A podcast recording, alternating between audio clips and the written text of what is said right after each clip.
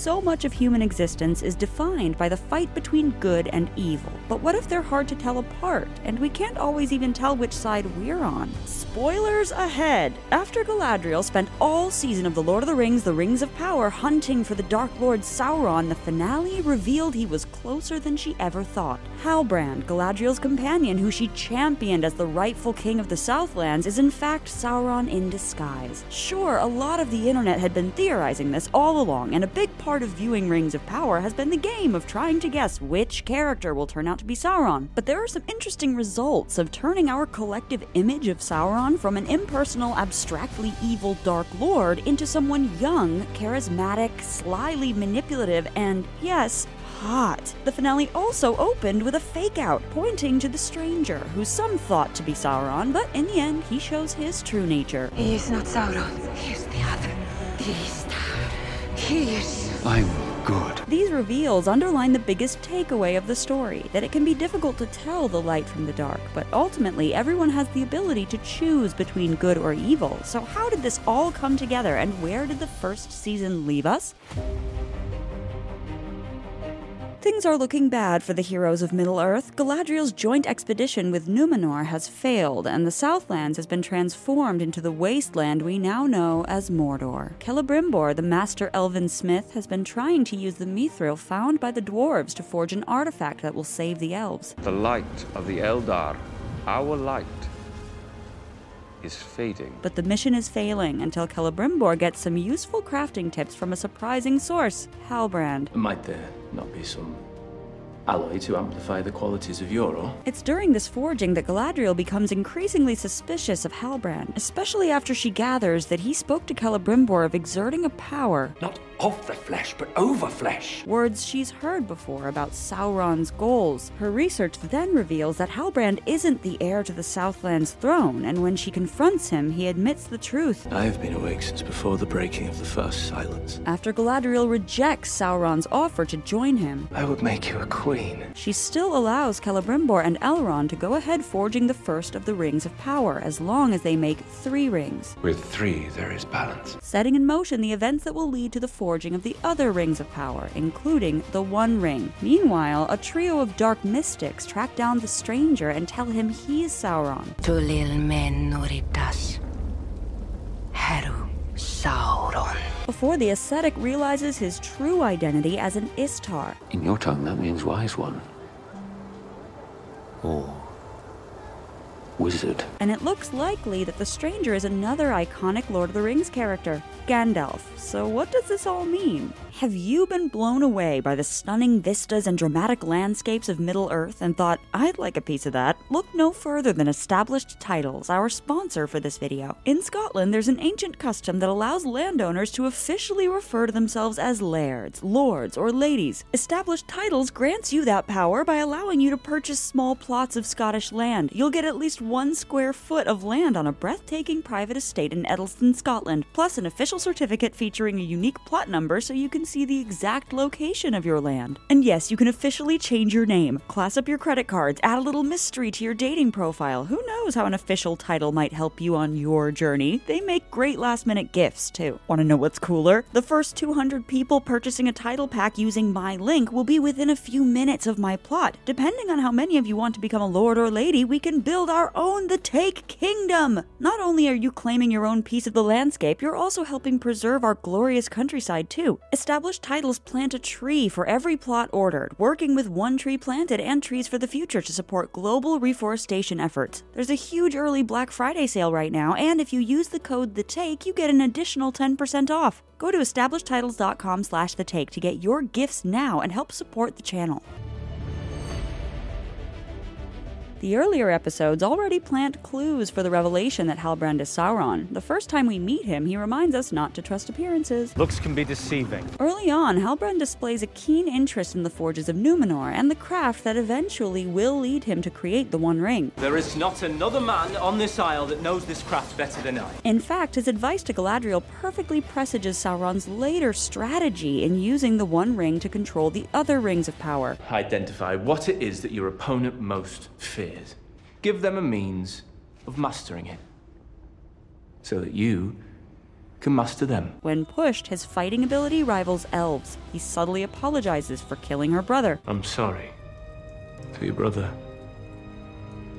For all of it. We almost never see him alone or get a true sense of his inner workings, and he directly tells Galadriel. I am not the hero you seek. Ironically, when Galadriel finds Sauron, he doesn't want to raise the evil that Galadriel foresaw. When he says this to her, And I knew. If ever I was to be forgiven, then I had to heal everything that I had helped ruin. we might assume he's just trying to manipulate her, but J.R.R. Tolkien wrote both in the Silmarillion and in his private letters that Sauron did repent after the war that defeated his master Morgoth. During that period that Galadriel was hunting for Sauron, Sauron was, in a sense, hunting for himself, trying to make amends for his crimes. It's just that crucially, Sauron's version of healing means imposing order on Middle Earth. In his mind, order essentially is good, and creating order means ruling over Middle Earth, thus justifying his desire for total power. Together, we can save this Middle Earth. Safe. Or rule. I see no difference. The eternal battle between good and evil is at the heart of Tolkien's work, but his writings capture how this showdown is a lot more subtle than it might first seem. From the very beginning, the Rings of Power positions Galadriel at the intersection of light and darkness, and as she tells her brother Finrod in the first episode, sometimes it's hard to tell the difference. But sometimes the lights shine just as brightly reflected in the water as they do in the sky. It's hard to say which way is up and which way is down. By the end of the first season, Galadriel discovers that she's made this very error of looking at things upside down, championing a darkness she mistook for light, and her brother's advice for how to orient oneself comes back into focus. How am I to know which lights to follow? Sometimes we cannot know until we have touched the darkness. The fact that Galadriel is the one who set Sauron on the path toward becoming the Dark Lord is what makes her arc so tragic. Sauron lives because of you! Tolkien's work engages a lot with the tragedy of hubris and how the good fall. Throughout The Lord of the Rings, men, dwarves, and elves struggle to resist the allure of the power of the One Ring, and the most successful heroes are those who display humility. And in The Rings of Power, in classic Tolkien fashion, Galadriel's pride and single minded quest to vanquish Sauron ends up bringing the evil back as she actively convinces Halbrand to return to Middle Earth, saves his life, and brings him to the elves. I'd all but given up. But you.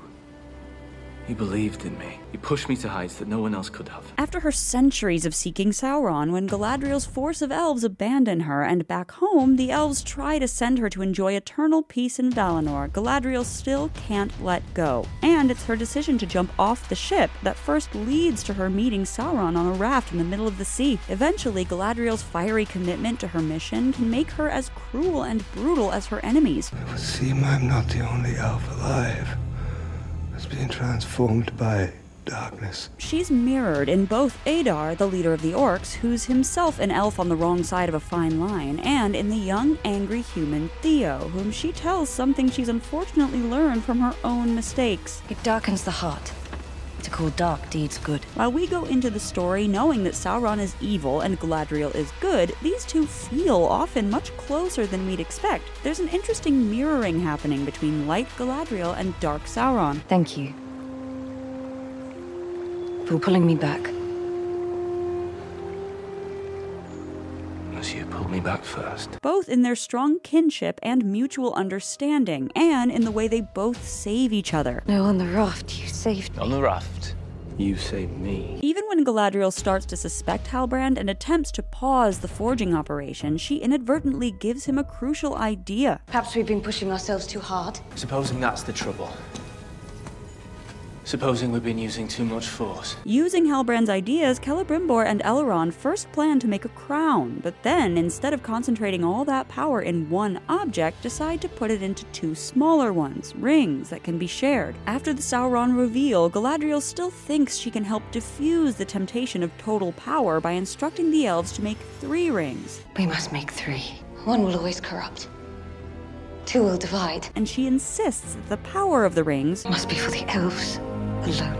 Galadriel at last lays down her sword, literally melting the dagger that belonged to her brother to provide the high quality alloys needed to forge the artifacts that can save her people. But the damage is done. As the mithril drops into the melted metal, it forms the symbol we will eventually come to know as the Eye of Sauron. And we know that her plan to limit the rings only to the elves fails. These are just the first three of the 20 rings of power, which also include nine given to mortal men, seven given to dwarf kings, and Sauron's one ring to rule them all. Of the three elven rings, Nenya, the Ring of Water, will eventually be worn by Galadriel. Vilya, the Ring of Air, is eventually kept safe by Elrond, while Narya, the Ring of Fire, later passes to Gandalf. And that leads us to the question who is the stranger?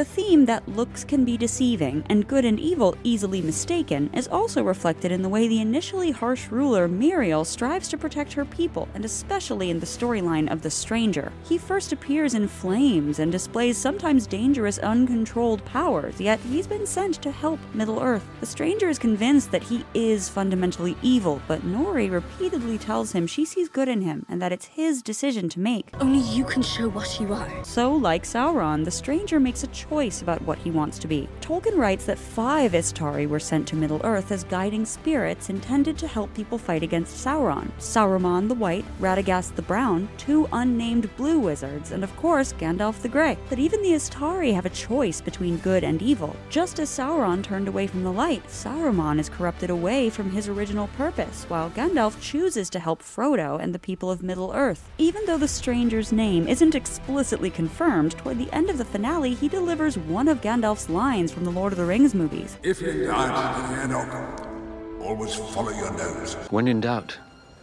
Elanor Brandyfoot. Always follow your nose. And his friendship with Nori helps establish just why Gandalf takes such a liking to halflings and why he tends to rely on them during his later adventures. Meanwhile, Galadriel also faces a key choice in the finale when Sauron offers to make her his queen. I alone can see your greatness. I alone can see your light. Sauron tries to prey on Galadriel's proximity to darkness, using Finrod's image to suggest to her that he isn't so bad after all. My task was to ensure peace. But I learned that was Sauron's task as well. He appeals to the palpable bond and cosmic connection between them to tempt Galadriel in what's almost a romantic entreaty. You told me once that we were brought together for a purpose. This is it.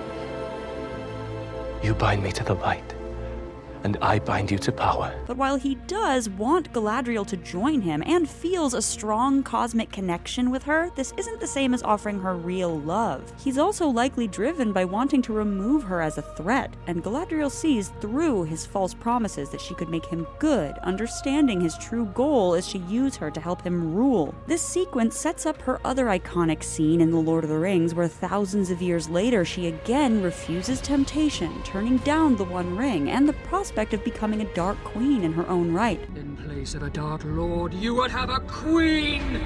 Not dark, but beautiful and terrible as the dawn! Galadriel's misguided belief in Sauron is also a dark mirror of another major theme in Tolkien's work the importance of forgiveness. Galadriel has such a fundamental belief in forgiveness that she insists, no matter what, Halbrand can still be redeemed for his crimes. Her opinion quickly changes when she learns who he really is. No penance could ever erase the evil you have done. That is not what you believe. Do not tell me what I believe. Here, Sauron credibly challenges Galadriel's commitment to redemption, because if she truly believes anyone can be forgiven, there should be no limit to this. And in the Stranger's storyline, Nori is right to see potential goodness in this mysterious man that others fear, so it's difficult to ever know if another will prove worthy of our leaps of faith. Yet ultimately, it's clear that Sauron doesn't deserve or truly want forgiveness. His choice is to pursue power above all. Even the most morally righteous people are not infallible, and pride always goes before a fall. We learn this over and over in The Lord of the Rings, and the Rings of Power illuminates just how tricky it can be to navigate the paths of good and evil, as emotions like pride and even the desire for what we think is justice can blind us to the danger right in front of our faces. Find the light,